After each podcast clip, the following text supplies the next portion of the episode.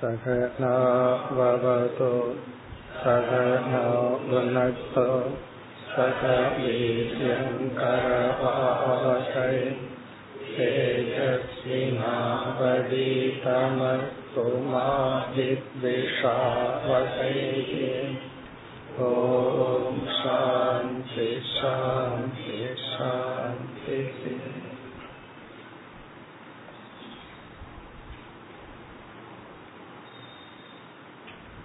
मुपति नान्गावद् श्लोकम् मल्लिङ्गमद्भक्तजन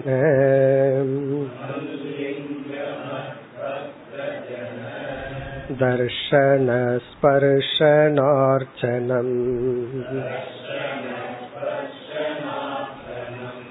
परिचर्यास्तुतिप्रह्व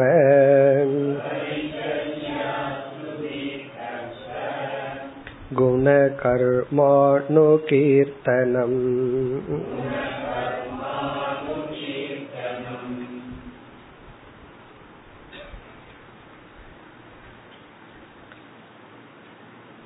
இந்த ஸ்லோகத்திலிருந்து இந்த அத்தியாயம் முடியும் வரை உத்தவர் கேட்ட இரண்டாவது கேள்விக்கான பதிலை கிருஷ்ண பகவான் கொடுக்கின்றார் இரண்டாவது கேள்வி பக்தியை பற்றியது. முதல் கேள்வி பக்தனுடைய தன்மையை பற்றியது. இரண்டாவது கேள்வி பக்தியை பற்றியது. சென்ற வகுப்பில் பார்த்தோம். பக்தி என்பது இறைவனிடத்தில் நாம் செலுத்துகின்ற அன்பு. நாம் எவ்வளவு தூரம் இறைவனை நேசிக்கின்றோம் என்பது பகவானுக்காக என்ன செய்ய தயாராக இருக்கின்றோம்? ஆகவே பக்தி செயலாக தியாகமாக வெளிப்படுகிறது. பக்தியினுடைய அளவும் தியாகத்தினுடைய அளவும் சமம். நம்முடைய பக்தி எவ்வளவு தூரம் என்பது பகவானுக்காக எவ்வளவு செய்கின்றோம் அதை பொறுத்து. இது பகவான் விஷயத்தில் மட்டுமல்ல ஒருவரிடத்துல எவ்வளவு அன்பு வச்சிருக்கிறோம்ங்கிறது அவருக்காக என்ன செய்ய தயாராக இருக்கின்றோம் அதன் அடிப்படையில். பிறகு பக்தி என்று ஒன்று நமக்குள் இருந்தால் இயற்கையாக என்ன செய்வோமோ அதை தொடர்ந்து செய்து கொண்டு வந்தால் நமக்கு பக்தியானது அதிகரிக்கும். இப்ப பக்தி இருந்தால் இறைவனை நாடி கோவிலுக்கு போவோம். இப்ப கோயிலுக்கு போகணும் பகவானுடைய ஸ்தானம் பகவான் இங்க இருக்கின்றார்னு சொல்லி அதுக்குன்னு ஒரு இடத்தை உருவாக்கி வச்சிருக்கோம். அந்த இடத்துக்கு போகணும்னா பக்தி தேவை. பிறகு அந்த இடத்துக்கு ரெகுலரா போயிட்டு இருந்தாலும் பக்தி நமக்கு வளரும். இப்ப கோயிலுக்கு போறதே அல்லது பாராயணம் செய்தல் அர்ச்சனை செய்தல் இது வழக்கமா வைத்தா அது பக்தியை கொடுக்கும். பக்தி இருந்தால் அதை நாம் செய்வோம். இந்த இரண்டும் ஒன்றை ஒன்று வளர்க்க கூடியது இனி வருகின்ற பகுதியில் பகவான் விதவிதமான சாதனைகள் அல்லது பக்தியின் வெளிப்பாடுகள் செயல்களை குறிப்பிடுகின்றார். ஒரு பக்தி என்பது இவ்விதமெல்லாம் இறைவனை வழிபடுதல் இவ்விதமெல்லாம் செயல்படுதல் என்று கூறுகின்றார். இப்ப இவைகளெல்லாம் நமக்கு இரண்டு விதத்துல பயன் தரும். ஒன்று இப்படியெல்லாம் வெளிப்படுத்தலாம் அப்படிங்கிற அறிவு நமக்கு கிடைக்கும். இரண்டாவது இப்படியெல்லாம் செய்தால் பக்தி நமக்கு கிடைக்கும். இப்ப பக்தியை வளர்ப்பதற்கு இந்த செயல்கள் எல்லாம் நமக்கு உறுதுணை. பக்தியை வெளிப்படுத்துவதற்கு இந்த செயல்கள் எல்லாம் நமக்கு பயன் தருவதாக இருக்கும். இந்த செயல்கள் எல்லாம் ஆரம்ப காலத்திலிருந்து கடைசி வரைக்கும் விதவிதமான ஸ்டேஜ்ல இருக்கும். நம்ம எந்த ஸ்டேஜ் வேண்டுமானாலும் எடுத்துக்கொள்ளலாம் இப்பொழுது ஸ்லோகத்திற்குள் சென்றால் மல்லிங்க மத் பக்த ஜன தர்ஷன ஸ்பர்ஷன அர்ச்சனம். மல்லிங்கம் மத் லிங்கம். இங்கு லிங்கம் என்ற சொல் இறைவனுடைய உருவத்தை குறிக்கின்ற பகவானுடைய விக்கிரகம். கோயில்ல வந்து பகவானுக்குன்னு ஒரு உருவத்தை வச்சிருப்போம் அது லிங்கம். குறிப்பா பகவான் ஏன் லிங்கம்ங்கிற வார்த்தையை பயன்படுத்துகிறார் என்றால் லிங்கம் என்றால் அடையாளம். அதை பார்த்து இனி ஒன்ன புரிஞ்சு கொள்றதுக்கு பேரு லிங்கம். ஒன்றை பார்த்து இனி ஒன்றை நம்ம நினைச்சோம் இனி ஒன்ன புரிஞ்சுக்கணும்னா அந்த முதல்ல பாக்கிறமே அதுக்கு பேரு லிங்கம். உதாரணம் சொன்னா நமக்கு புரிஞ்சிடும். புகைய பார்க்கிறோம் நெருப்ப புரிஞ்சுக்கிறோம். அந்த புகைக்கு லிங்கம் என்று பெயர். இப்ப லிங்கம்னா இண்டிகேட்டர் அந்த நெருப்பை பற்றிய அறிவை நமக்கு காட்டி கொடுப்பது புகை. அதுக்கு பேரு லிங்கம். அப்படி மல்லிங்கம் என்றால் மத்து லிங்கம்னா எண்ணெய் காட்டி கொடுக்கின்ற அறிகுறிகள். இப்ப கோயிலுக்குள்ள போயிட்டு இருக்கோம். வெளியே எத்தனையோ சிலைகள் எல்லாம் இருக்கு. துவார பாலகர்கள் எத்தனையோ சிலைகள் எல்லாம் இருக்கு. ஆனா மூல கிரகத்துல போய் அங்க பகவானுடைய சிலைய பார்த்த உடனே பகவான் ஞாபகம் நமக்கு வருது. பக்திங்கிற உணர்வு வருது. பகவான நினைக்கிறோம். அப்போ அந்த விக்கிரகம் லிங்கம். லிங்கம்னா பகவான ஞாபகப்படுத்த பக்திங்கிற உணர்வை தூண்ட அது காரணமாக இருப்பது. அது வந்து மல்லிங்கம். என்னுடைய லிங்கம். இது வந்து சிலையாகத்தான் இருக்கணுங்கிற அவசியம் கிடையாது. நம்ம வந்து ஒரு ஊர்ல இருந்து இனி ஒரு ஊருக்கு போயிட்டு இருக்கோம் பஸ்லயோ கார்லயோ கிராஸ் பண்ணி போகும்போது அந்த கோயிலை பார்த்தாவே நமக்கு பகவான் ஞாபகம் வரும். அப்ப அந்த கோயிலே லிங்கம். அந்த ஊர்ல ஹால் பண்ண முடியாம இருக்கலாம். பட் கோயிலை பார்த்து நமஸ்காரம் பண்ணிட்டு போவோம். அப்ப என்னன்னா அந்த கோயிலே ஒரு லிங்கம் ஆகி விடுகிறது. ஏன்னா அது வந்து அங்க இருக்கிற பகவான ஞாபகப்படுத்துகின்றது. அப்படி மல்லிங்க அதாவது என்னை ஞாபகப்படுத்துகின்ற என் மீது பக்தியை தூண்டுகின்ற அது விக்கிரகமா இருக்கலாம் கோயிலா இருக்கலாம் வாசகமா இருக்கலாம் எது வேண்டுமானாலும் இருக்கலாம். மல்லிங்க இங்க குறிப்பா ஸ்தூல விக்கிரகம். இந்த மத் பக்தங்கிறத பிறகு பார்ப்போம். மல்லிங்க என்னை ஞாபகப்படுத்துகின்ற லிங்கங்களை இனி ஒவ்வொன்ற பகவான் கூறுகின்றார். தர்ஷன. தர்ஷனம்னா அதை தரிசித்தல். அப்படின்னா கோவிலுக்கு செல்லுதல். இறைவனுடைய இருப்பிடத்திற்கு செல்லுதல். இறைவன் எல்லா இடத்திலும் இருக்கார். கோயில் இருப்பிடம் ஏன் சொல்றோம் அப்படின்னா அந்த இடத்துல போய் அந்த பாவனையை நம்ம வளர்த்தி கொள்வதற்காக. இப்ப தர்ஷனம் அப்படின்னா பகவானுடைய விக்கிரகத்தை பார்த்தல். விக்கிரகத்தை பார்த்தல் தர்ஷனம் அதாவது வந்து விதவிதமான கோயிலுக்கு சென்று விதவிதமான பகவானுடைய உருவத்தை பார்த்தல். ஒரே உருவமா இருந்தா நமக்கு போர் அடிச்சிடும். அதனாலதான் பார்த்தோம் அப்படின்னா ஒரு இடத்துல கிருஷ்ணர் சின்னதா இருப்பார் ஒரு இடத்துல பெருசா இருப்பார். அதே போல முருகன் அப்படித்தான்.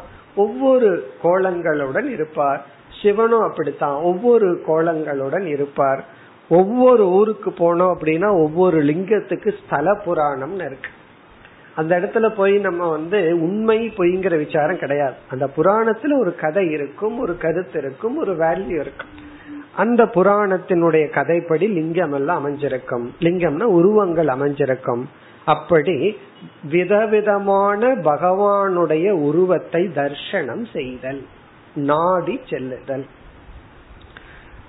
நம்ம ஊர்ல கோயில் இருக்கலாம் நம்ம பக்கத்து ஸ்ட்ரீட்ல இருக்கலாம் அது போதாது. விதவிதமா ஊருக்கு நம்ம போறோம். போய் நாடி அந்த லிங்கத்தை இறைவனுடைய விக்கிரகத்தை பார்த்தல். தர்ஷன. அடுத்தது ஸ்பர்ஷம். ஸ்பர்ஷம் என்றால் அந்த விக்கிரகத்துக்கு டெக்கரேட் பண்றது அலங்கரித்தல். விக்கிரகங்களை தொட்டு அலங்காரம் செய்தல். அதாவது நார்த் இந்தியால பார்த்தோம் அப்படின்னா நம்ம வந்து எந்த காசியில எல்லாம் நம்ம போய் பார்த்தோம்னா எந்த சிவலிங்கத்தை எல்லாம் வழிபடுகிறார்களோ அத ஒவ்வொரு பக்தர்களும் தொடுவதற்கு அபிஷேகம் பண்றதுக்கு அருகதை உண்டு அனுமதி உண்டு. ஸ்பர்ஷனம். ஆனா நம்ம தமிழ்நாட்டு கல்ச்சர்ல அது கிடையாது. அது சரியா இது சரியா அப்படிங்கறது முக்கியம் அல்ல ரெண்டும் சரிதான். அங்க போனா அது சரி இங்க வந்தா இது சரி. அதனால இது எது பெட்டருங்கிறது வேண்டாம். ஒவ்வொரு கலாச்சாரம் ஒவ்வொரு இடத்துல ஒவ்வொரு மாதிரி வச்சிருக்காங்க. ஸ்பர்ஷனம்.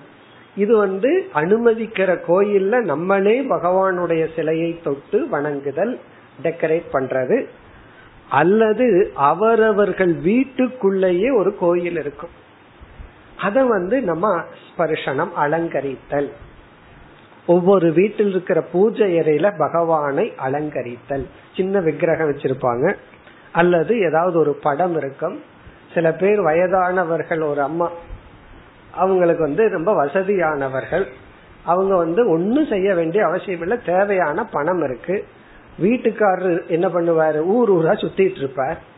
அந்த அம்மா தனியா இருக்கணும். எப்படி அவங்களுக்கு டைம் போகுதுன்னா காலையில ஒன்பது மணிக்கு பூ பறிக்க ஆரம்பிச்சாங்கன்னா பதினோரு மணி. ஒரு மணி நேரம் பூ தொடுத்தல். பிறகு மதியம் சாப்பிடுறதுக்குள்ள பகவானுக்கு அலங்காரம் பண்ணி முடிச்சாச்சு. மதியம் தூங்குறது அதுக்கு அடுத்து சாயந்தரம் ஏதாவது பண்றது அதுக்கு அடுத்த நாள் இதே ரொட்டி எப்படின்னா இப்படி பகவானுக்கு அலங்கரிக்கிறதுல மனசு போயிடுதுன்னு சொன்னா இந்த காலையில ஒன்பது மணி மணிலிருந்து மதியம் சாப்பிடுற வரைக்கும் என்ன பண்ணலாங்கிற கஷ்டமே கிடையாது. ஏன்னா மைண்ட் அதுல டைவர்ட் ஆயிருது. அதுவும் வயதான காலத்துல இந்த மாதிரி ஏதாவதுல மனசு போயிடுதுன்னு சொன்னா மத்தவங்கள தொந்தரவு பண்ணிட்டு இருக்க மாட்டோம். நமக்கு வந்து பொழுது போகலையேங்கிற கஷ்டம் இருக்காது. மனதை வந்து அப்படி செலுத்தலாம். இப்படிங்க ஸ்பர்ஷனம் என்றால் அந்த விக்கிரகத்திற்கு அலங்காரம் செய்து நம்முடைய பக்தியை வெளிப்படுத்துதல் அல்லது காலத்தை பயன்படுத்துதல். தர்ஷன ஸ்பர்ஷன அடுத்தது வந்து அர்ச்சனம். அர்ச்சனம் இதுவும் நமக்கு தெரியும். நூத்தி எட்டு ஆயிரத்தி எட்டுன்னு சொல்லி பகவானுக்கு ஸ்தோத்திரம் செய்ய எத்தனையோ நூல்கள் இருக்கு. எல்லா தேவதைகளுக்கு இருக்கு. சிவன் விஷ்ணு அப்படின்னு எல்லா தேவதைகளுக்கும் அர்ச்சனை பண்றதுக்கு இருக்கு. இந்த கோயில்ல அர்ச்சகர் வந்து எத்தனை பேர்த்துக்கு தான் நூத்தி எட்டு முறை சொல்ல முடியும்? அதனால அவர் சிம்பிளிஃபை பண்ணி வச்சிருக்காரு. ஒரு மூணு சொல்லிட்டாருன்னா ஓவர் அது ஒரு ஃபர்ஸ்ட் ஒரு சவுண்ட் போடுவாரு. அப்புறம் அப்படியே குறைஞ்சிட்டு வந்துடும் சோ அது வந்து நமக்காக பண்ற அர்ச்சனை. நம்ம வீட்டுல பகவானுக்காக ஏதாவது பண்றதுதான் அர்ச்சனம். அதாவது பகவானை ஸ்துதி செய்கின்ற சில வாக்கியங்கள். ஒவ்வொரு அர்ச்சனை நமகன்னு முடியும். நமகன வணங்குகின்றேன் அப்படின்னு சொல்லி அர்ச்சனை செய்தல். அடுத்தது வந்து பரிச்சர்யா. இரண்டாவது வரையில பரிச்சர்யா. பரிச்சர்யா என்றால் சேவை. அதாவது நாம நம்ம வீடா இருந்தா நம்முடைய பூஜை அறையை தூய்மைப்படுத்துதல். கோவிலா இருந்தா கோயில்ல போய் சேவை செய்தல். அல்லது புண்ணிய ஸ்தலத்துல போய் சேவை செய்தல். இப்படி பரிச்சர்யா பரிச்சர்யான சேவை செய்தல். இறைவனுக்காக சேவை செய்தல். பெரிய பெரிய பல கோயில்ல எல்லாம் பார்த்தோம் அப்படின்னா பெரிய பெரிய ஆபீசரா இருந்து ரிட்டையர்ட் ஆயிட்டு வீட்டுல இருந்து என்ன பண்றதுன்னு தெரியாம கோயில்ல வந்து சேவை செய்வார்கள். மூணு மாசம் இங்க சேவை செஞ்சுட்டு போலாம் ஆறு மாசம் செஞ்சுட்டு போலான்னு சொல்லி அப்படி சேவை செய்தல். பரிச்சரியா. அடுத்தது வந்து ஸ்துதிகி ஸ்துதிகினா பாராயணம். பகவானை போற்றுகின்ற சில நூல்களை ஸ்தோத்திரங்களை பாராயணம் செய்தல். விஷ்ணு சகசரநாமம் லலிதா சகசரநாமம் போன்றவைகளை பாராயணம் செய்தல் அல்லது வந்து தேவாரம் திருவாசகம் திருமுறைகள் இப்படி எத்தனையோ பாராயணம் செய்ய நமக்கு நூல்கள் உண்டு. அதாவது ஒவ்வொரு லாங்குவேஜுக்கும் ஒவ்வொரு பியூட்டி சொல்லுவாங்க. ஆங்கிலத்துல வந்து கம்யூனிகேட் பண்றது ரொம்ப அழகா இருக்குமா. English is language for communication சொல்லுவாங்க. அப்படி Tamil is language of devotion அப்படின்னு சொல்லுவாங்க. நம்ம தமிழ்ல தான் பக்தி சம்பந்தமான நூல்கள் அதிகமா இருக்கு. இப்படி ஏதோ ஒரு நூல்களை வந்து நம்ம பாராயணம் செய்தல். அடுத்தது வந்து பிரஹ்வ பிரஹ்வ என்றால் விதவிதமான நமஸ்காரங்கள். விதவிதமான முறையில் பகவானை நமஸ்கரித்தல். அந்த சைவ சித்தாந்தத்துக்குள்ள போய் பார்த்தோம் அப்படின்னா பெரிய லிஸ்டே வச்சிருப்பாங்க. இப்படித்தான் பகவான நமஸ்காரம் பண்ணணும் என்று அந்த நமஸ்காரம் பண்றதுலயே பல விதங்கள் இருக்கு. அது ஒரு பத்து நமஸ்காரத்தை ஒழுங்கா பண்ணணும்னா யோகாசனமே பண்ண வேண்டாம். அதுவே ஒரு பெரிய யோகாசனமா மாறிடும். அதனாலதான் சூரிய நமஸ்காரம்ங்கிறதே யோகாசனா கம் பக்தி ரெண்டு டுகெதர் சூரிய தேவனை பார்த்து நமஸ்காரமும் பண்றோம். அதே சமயத்துல உடல் ஆரோக்கியத்தை நம்ம எடுத்துக்கிறோம். இந்த சூரிய நமஸ்காரம் வந்து ஒரு எக்ஸாம்பிள் பிரஹ்வன விதவிதமான நமஸ்காரங்கள். அடுத்தது குண கர்ம அணுகீர்த்தனம். பகவானுடைய குணங்களையும் பகவானுடைய அவதார கர்மங்களையும் மீண்டும் மீண்டும் நாம் சொல்லிக் கொண்டு இருத்தல் குண குணம்னா பகவானுடைய மேன்மையான குணங்கள். கர்ம என்றால் பகவான் அவதாரம் செய்து என்னென்ன செய்தார்? ராம அவதாரத்தில் என்ன பண்ணார்? கிருஷ்ண அவதாரத்தில் என்ன செய்தார்? என்று பகவானுடைய கர்ம அணுகீர்த்தனம்னா அதை மீண்டும் மீண்டும் சொல்லிக் கொண்டிருத்தல். இதிகாசம் புராணம் இவைகளை படித்தல். இதெல்லாம் என்னன்னா பக்தியை வெளிப்படுத்துகின்ற விதங்கள். பக்தி இருந்தா தான் இதெல்லாம் செய்ய முடியும். இதெல்லாம் நம்ம செய்து கொண்டிருந்தாலும் நமக்கு பக்தியானது வளரும். பிறகு இதுல ஒரு வரிய விட்டுருக்கோம். ஒரு சொல்ல விட்டிருக்கோம். மத் பக்த ஜன. இத நம்ம எப்படி படிக்கணும்? மத் லிங்கன்னு படிச்சு இதெல்லாம் பார்த்தோம். அதாவது தர்ஷன ஸ்பர்ஷன அர்ச்சனம் பரிச்சரியா ஸ்துதி பிரக்வ குணகர்ம அணுகீர்த்தனம் இனி அடுத்தது வந்து மத் பக்த ஜனன்னு படிச்சு இதையெல்லாம் பார்க்கணும். இங்க பகவான் என்ன சொல்றார்?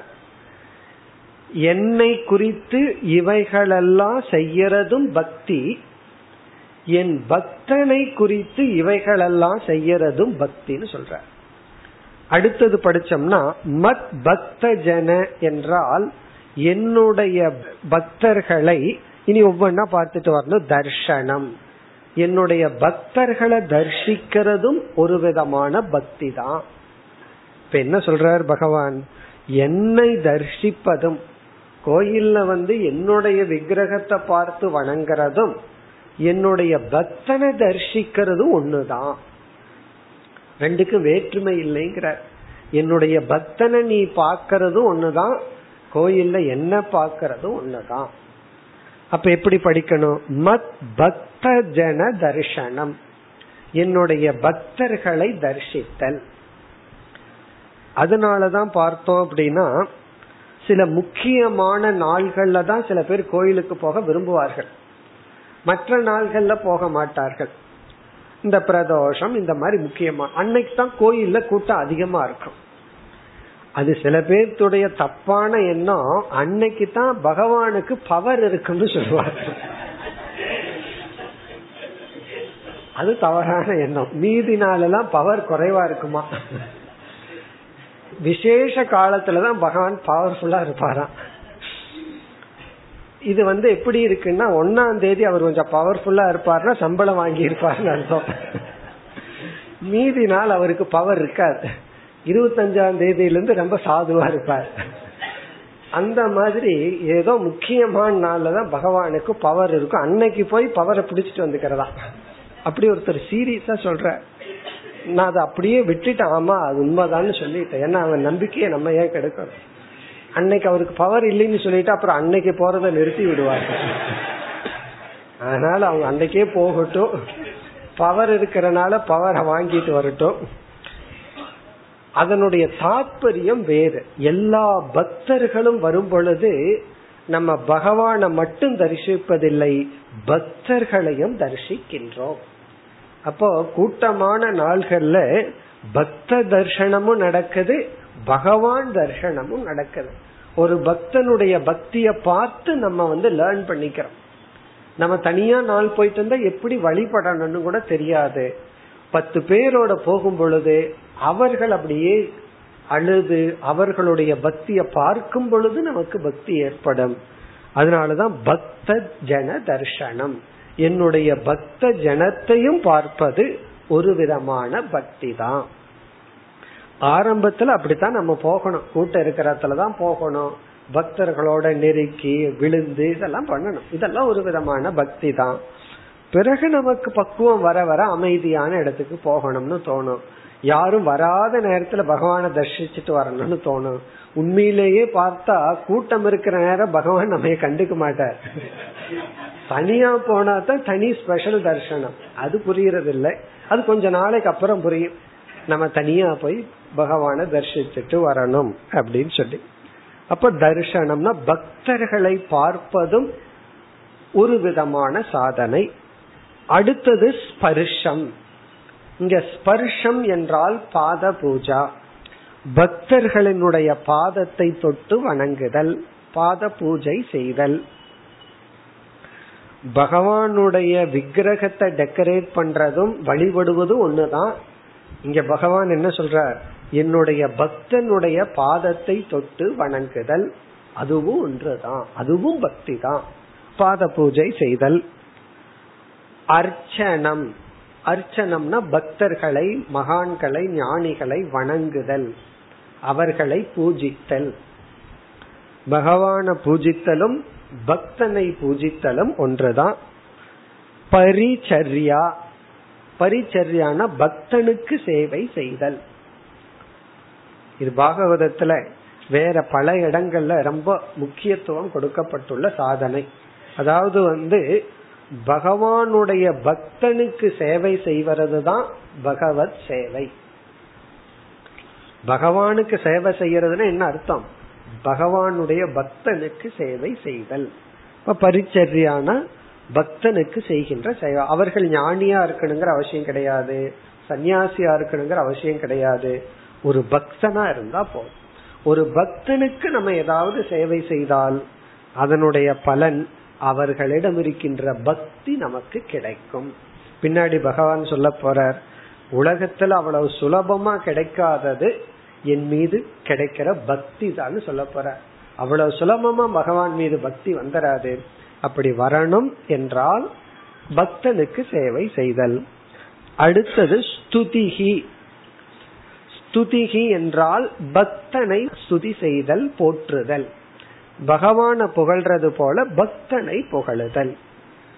அதனாலதான் நம்ம பார்த்தோம் அப்படின்னா சிவன் கோயில் எல்லாம் நாயன்மார்களுக்கும் பகவானுக்கு நிகரா சிலைகள் எல்லாம் வைக்கப்பட்டிருக்கு. அறுபத்தி மூன்று நாயன்மார்களையும் வச்சு நம்ம வணங்குறோம். அதே போல விஷ்ணு கோயில்ல ஆழ்வார்களுக்குன்னு சந்நிதிகள் இருக்கு. அவர்களையும் நம்ம வணங்குகின்றோம்.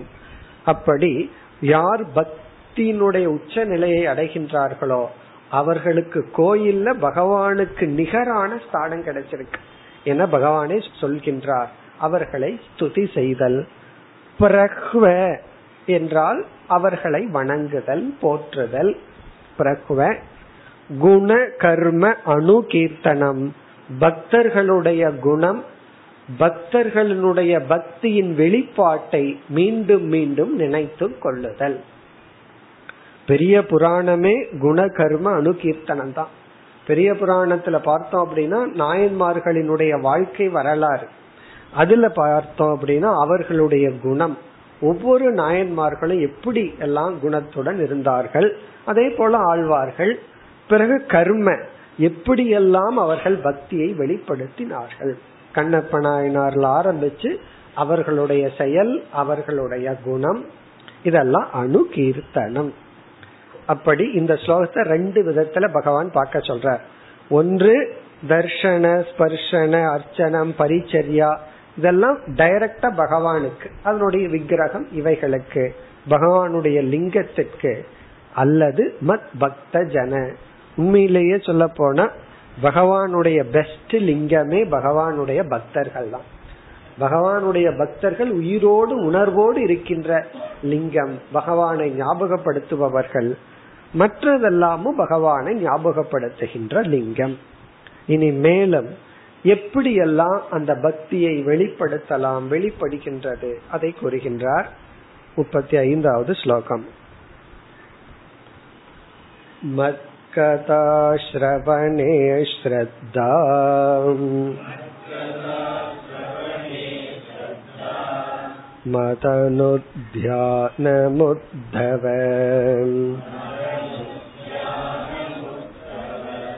मदनुध्यानमुद्धव सर्वलापोपहरणम्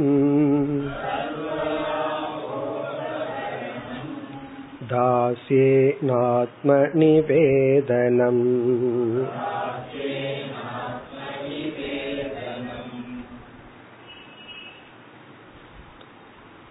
மத்கதா ஸ்ரவணே ஸ்ரத்தா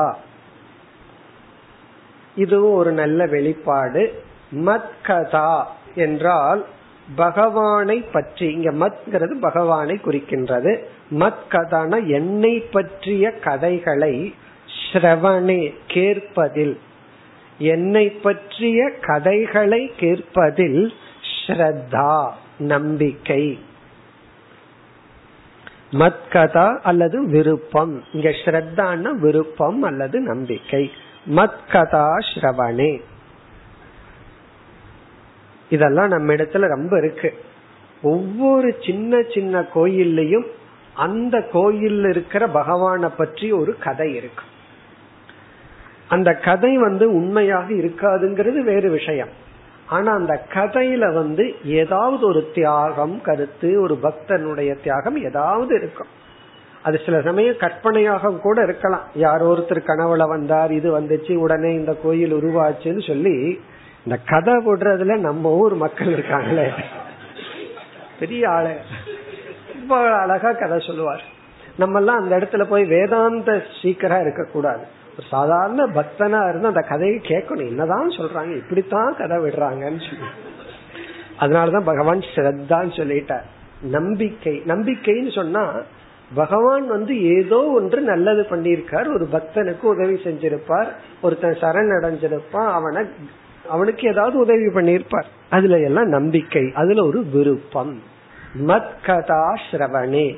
என்னை பற்றிய அதாவது பகவானை மையமாக வைத்து தோன்றியுள்ள கதைகளில். இந்த கர்ண பரம்பரா அப்படின்னு சொல்லுவாங்க. இது கர்ண பரம்பரையா வருது அப்படின்னு சொன்னாவே என்ன அர்த்தம்னா இது உண்மையா பொய்யான்னு தெரியாது. கேட்டு கேட்டு காது வழியா கேட்டு கேட்டு இப்படி வந்திருக்கு அப்படின்னு சொல்லுவார்கள். அந்த கேட்பதில் ஒரு மகிழ்ச்சி. நம்ம எத்தனையோ பிலிம் பாக்கிறோம் நமக்கு நல்லாவே தெரியுது பொய்தான்னு சொல்லி. அதுல உண்மை இருக்குமோ அது இல்லைன்னு நமக்கு தெரியுது. உண்மையான நிகழ்ச்சியையே பொய்யா தான் எடுப்பார்கள். ஏன்னா அது அப்படியே உண்மையா எடுத்தா பார்க்க முடியாது. அதுல சில கற்பனைகள்லாம் சேர்ந்துதான் எடுக்கின்றார்கள். அதுல நமக்கு எவ்வளவு சிரத்தை இருக்கு? எவ்வளவு மெய்மறந்து அதை பார்க்கிறோம்? அதே போலதான் நம்ம வந்து பகவானுடைய கதையிலும் நம்ம வந்து அந்த கதைகளை எல்லாம் கேட்டு ரசித்து ஸ்ரத்தா. அதாவது நம்பிக்கை பிளஸ் அதுல ஒரு விருப்பம். பகவான பற்றி கேட்கறதுல விருப்பம். அப்படி இருந்தா பகவான் மீது பக்தி நமக்கு வளரும். ஓரளவுக்கு பக்தி இருந்தா தான் கேட்க முடியும். இல்லைன்னா கேட்க முடியாது. இருக்கிற பக்தியை வைத்து வளர்த்தல். இனி அடுத்தது மத் அனுத்தியானம் உத்தவ. ஹே உத்தவா மத் அனுத்தியானம் என்னை தியானித்தல்.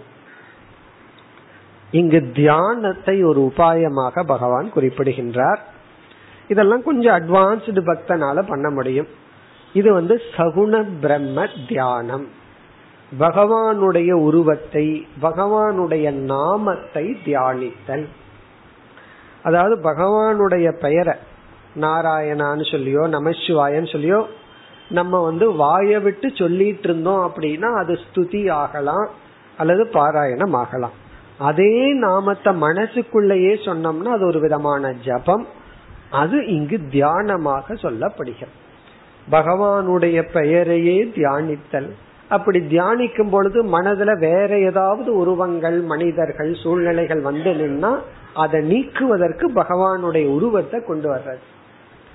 நம்ம ஜபம் பண்ணிட்டு இருக்கும் போது யாராவது நம்ம முன்னாடி கண்ணுக்கு முன்னாடி வந்தால் மனக்கண்ணுல வந்து நின்றால் அவங்களை நீக்கிறதுக்கு பகவானுடைய உருவத்தை நம்ம எடுத்துக்கொள்ளுதல் அல்லது சில கோயிலுக்கு போயிருப்போம் சில அலங்காரம் நம்ம மனசுல அப்படியே பதிஞ்சிருக்கும்.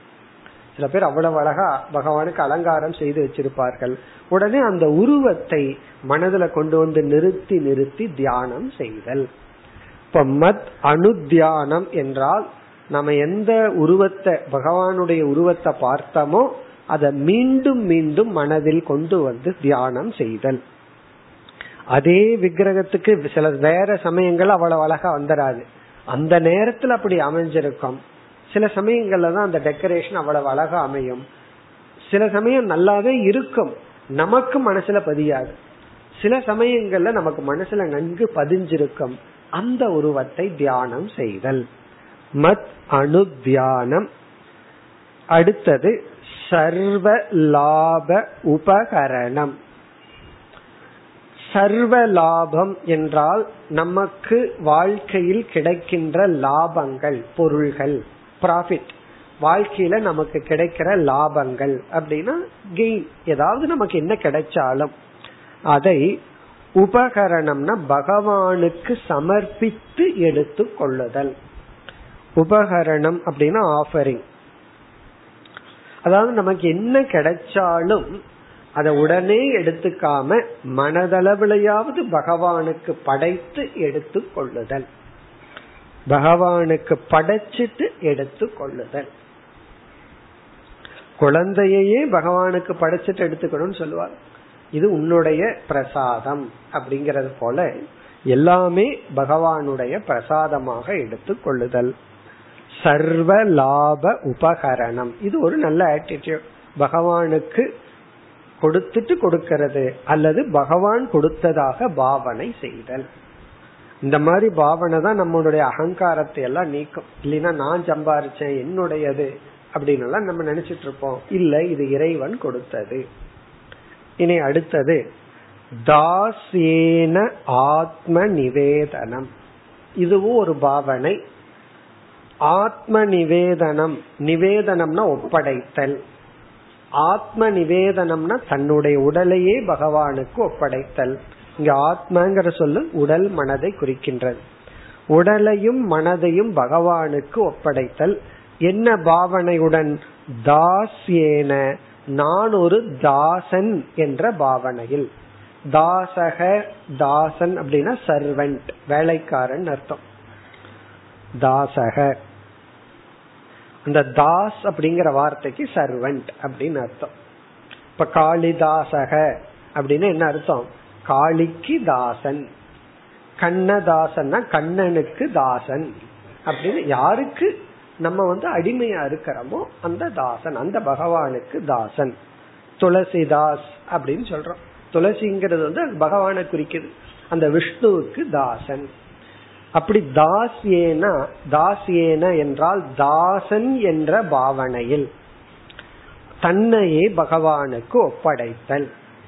அப்படின்னா நான் வந்து பகவானுடைய சர்வன்ட் அப்படின்னு நினைச்சுக்கிறேன் ஆஞ்சநேயருடைய பாவனையில வந்து என்ன சரீரம்னு நான் நினைச்சேன்னா நான் தாசன் அப்படின்னு நினைச்சுக்குவாராம். பகவானுக்கு நான் தாசன். என்ன ஜீவாத்மான்னு நினைச்சேன்னா பகவானுக்கு நான் ஒரு அங்கம். என்ன பரமாத்மாவுன்னு நான் நினைச்சேன்னா நானே ராமன் ராமனே நான் சொல்லி மூணு பாவனை ஆஞ்சநேயர் சொல்வதாக சொல்வார்கள். இது வந்து தாசியேன இந்த இடத்துல எல்லாம் அத்வைதத்தை கொண்டு வரக்கூடாது. இதெல்லாம் நம்ம சாதகர்களாக இருக்கிற நிலையில நம்மை ஒரு தாசனாக நினைத்து கொள்ளுதல். இது ஒரு முக்கியமான ஒரு குணம். ஏன்னா இந்த கர்வம் இருக்கே அதை நீக்கணும்னா அந்த தாசிய பாவனை நமக்கு தேவை. இனி மேலும் எப்படியெல்லாம் நம்முடைய பக்தியை வெளிப்படுத்துதல்? மஜ்ஜென்ம கர்ம கதனம். மம பர்வாணுமோதனம் மோதனம் गीतताण्डववादित्र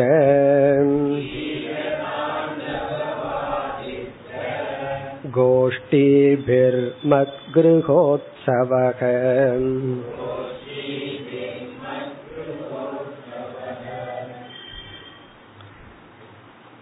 மத் ஜென்ம கர்ம கததம் சென்ற ஸ்லோகத்துல என்னை பற்றிய என்னை பற்றி செயல்கள்.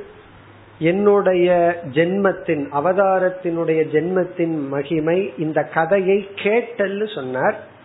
இங்கு வந்து அதை சொல்லுதல் அதில் மகிழ்ச்சி அடைதல். மத் ஜென்ம என்றால் பகவானுடைய ஜென்மம். பகவானுடைய ஜென்மத்தை தான் அவதாரம் சொல்றோம். அந்த அவதாரங்களை பற்றியும் கர்ம அந்தந்த அவதாரத்துல பகவான் செய்த லீலைகள் செயல்கள் கதனம் இதை மற்றவர்களிடம் பகிர்ந்து கொள்ளுதல் இதை சொல்லுதல். பகவானுடைய ஜென்ம மகிமையையும் பகவானுடைய அனுகிரக மகிமையையும் மற்றவர்களிடம் பகிர்ந்து கொள்ளுதல். புராணங்கள்ல எல்லாம் தான் ஒரு பக்தனுக்கு பகவான் எப்படியெல்லாம் அனுகிரகம் பண்ணார். அதுக்கு முன்னாடி எப்படியெல்லாம் சோதிச்சார்னு வேற இருக்கும். அதையும் தான். இப்படியெல்லாம் சோதிச்சார் இப்படியெல்லாம் அனுகிரகம் செய்தார். அதுவும் பகவானுடைய கர்மம் தான். திருவிளையாடல் புராணம் எடுத்துட்டோம் அப்படின்னா விளையாடல் அங்க இருக்கு. பக்தனுடைய ஆரம்ப காலத்துல போய் பார்த்தா தெரியும். என்ன விளையாடி இருக்காருன்னா பக்தனையே விளையாடி இருக்கார் பகவான். அவனு சோதனை கொடுத்து பிறகு எப்படி பலனை கொடுத்தா இதுதான் கர்ம.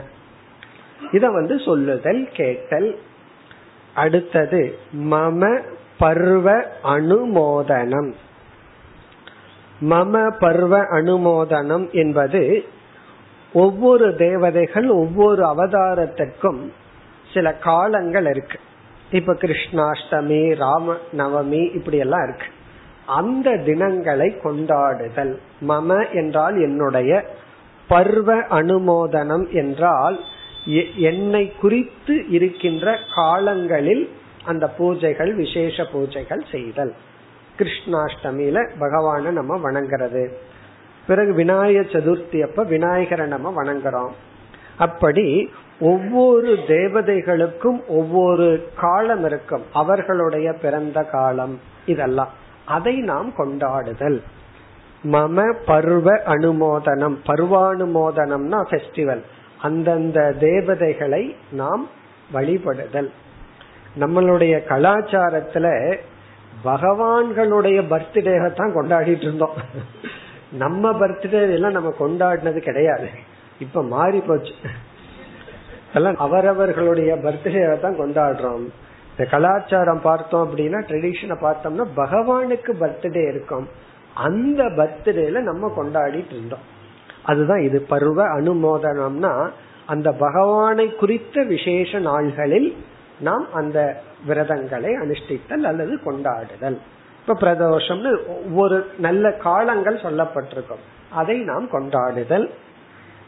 பிறகு இரண்டாவது வரியில கீத தாண்டவ வாதித்ர கோஷ்டி பிகி கீதம்னா விதவிதமான பாடல்கள்.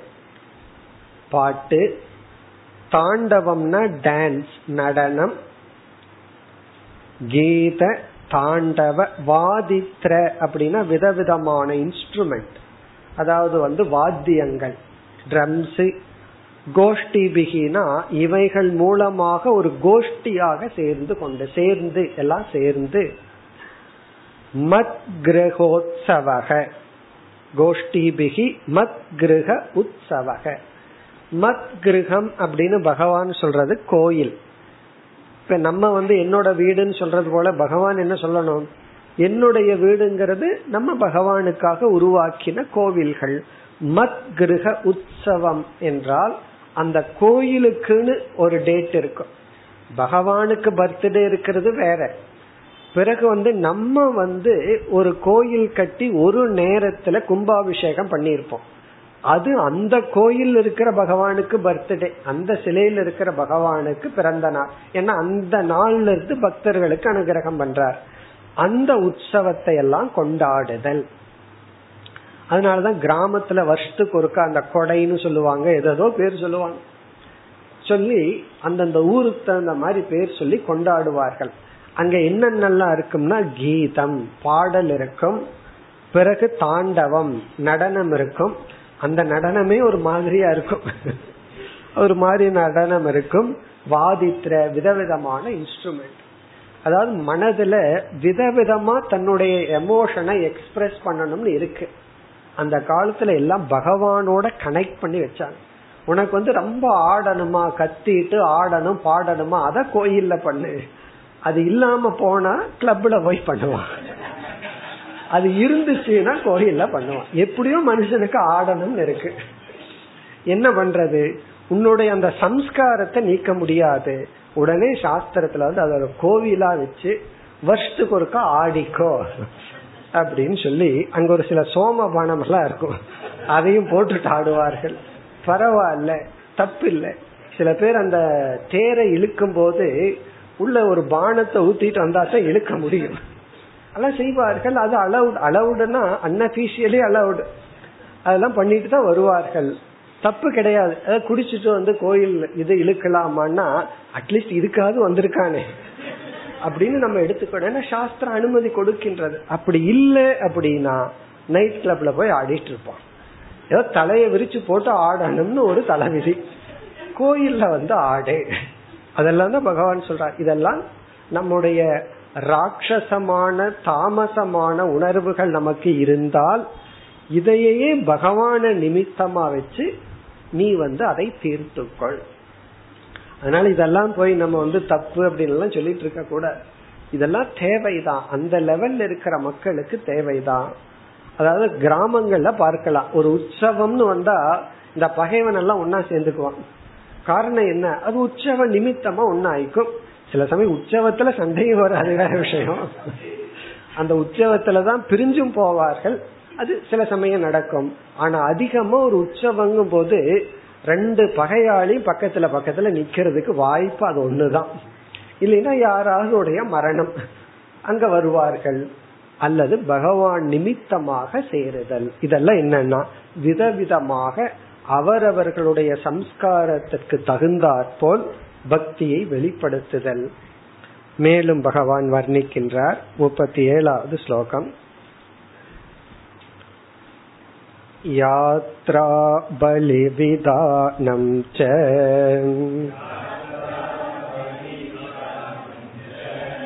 सर्ववार्षिकपर्वसु வைதிகி தாந்திரிகி தீக்ஷா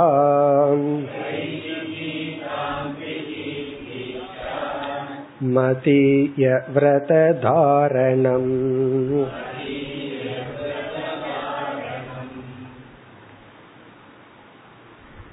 அடுத்த விதமான பக்தி பக்தியை வெளிப்படுத்துதல் ஒரு சாதனை யாத்ரா. யாத்ரா. யாத்ரா என்றால் ஒரு இடத்திலிருந்து இனி ஒரு இடத்திற்கு செல்லுதல்.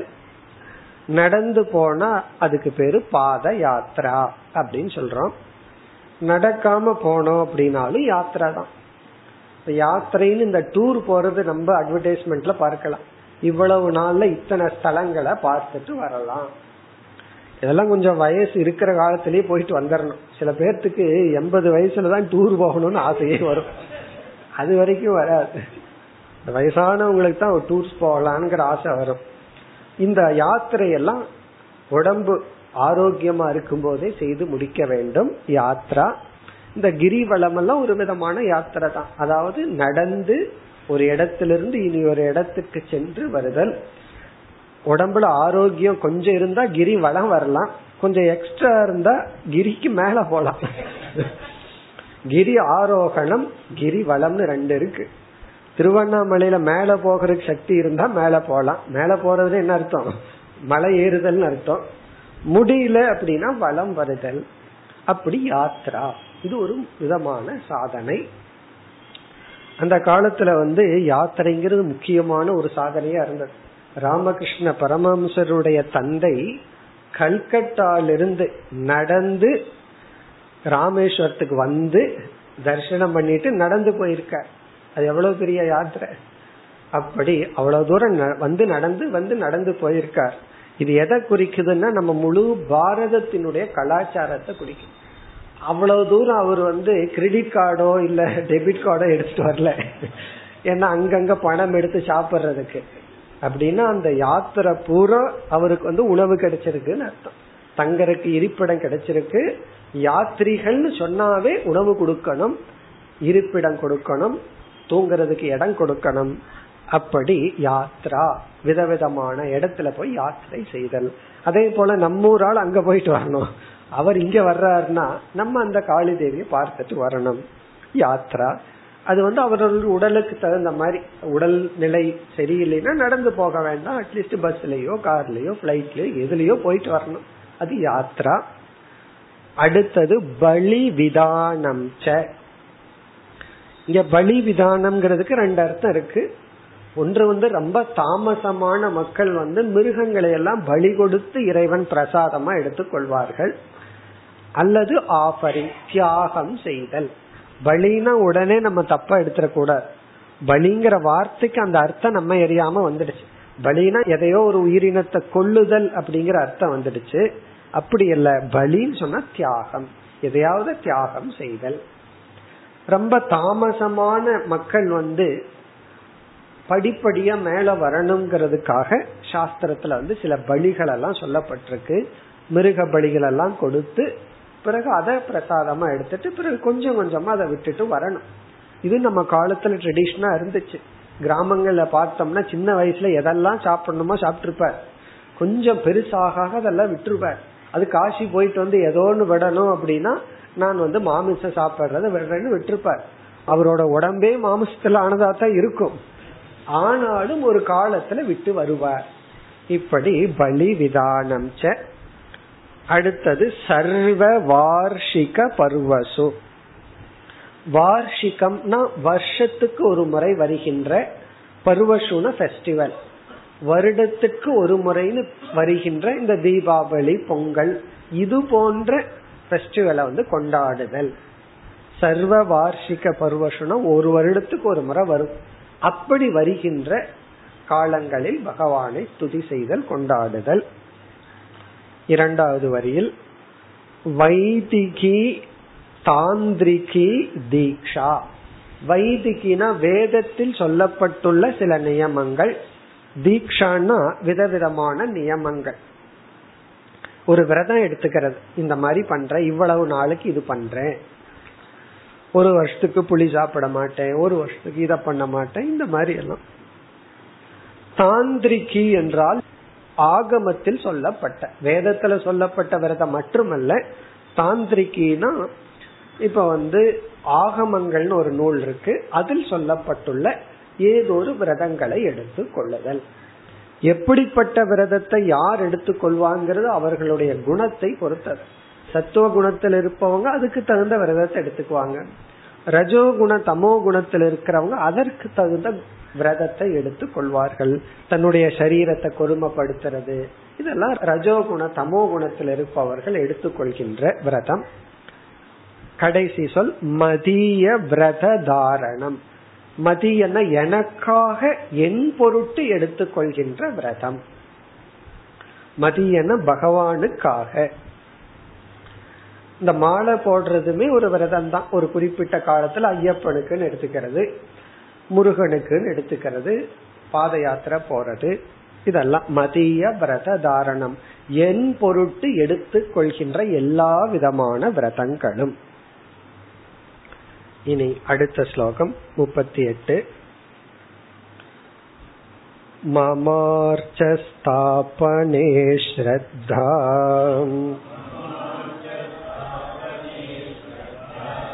स्वतः संहद्य चोद्यमः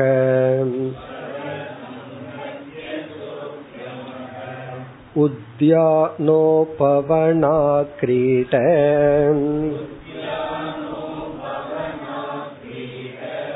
पुरमन्दिरकर्मणि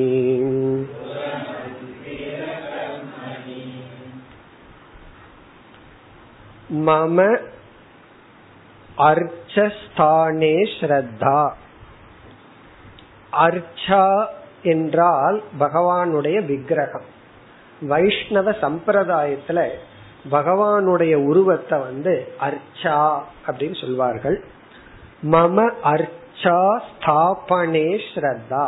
என்னுடைய விக்கிரகங்களை உருவாக்கி வைத்தல்.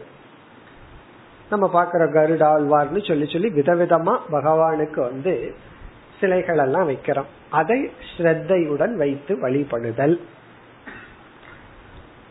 இனி அடுத்தது வந்து பகவான் அப்படியே உலகத்துக்குள்ள வர்ற இந்த பக்தியில எதெல்லாம் கலந்திருக்குன்னு பார்த்தோம்னா ஸ்வதக சம்ஹத்யச்ச உத்தியமக உத்தியமகன ப்ராஜெக்ட் விதவிதமான விதத்தில் செயல்படுதல். ஸ்வதகன இண்டிபெண்டா தானே சம்ஹத்யன ஒரு கூட்டாக நாலு பேர் சேர்ந்து. இந்த கோயில்னு வந்தா பார்த்தீங்கன்னா உடனே ஒரு குழு அமைச்சிருவாங்க. அந்த குழுவை தான் சம்ஹத்தியன்னு சொல்ற சம்ஹத்தியன்னா ஒரு குழுவை அமைத்து கொண்டு.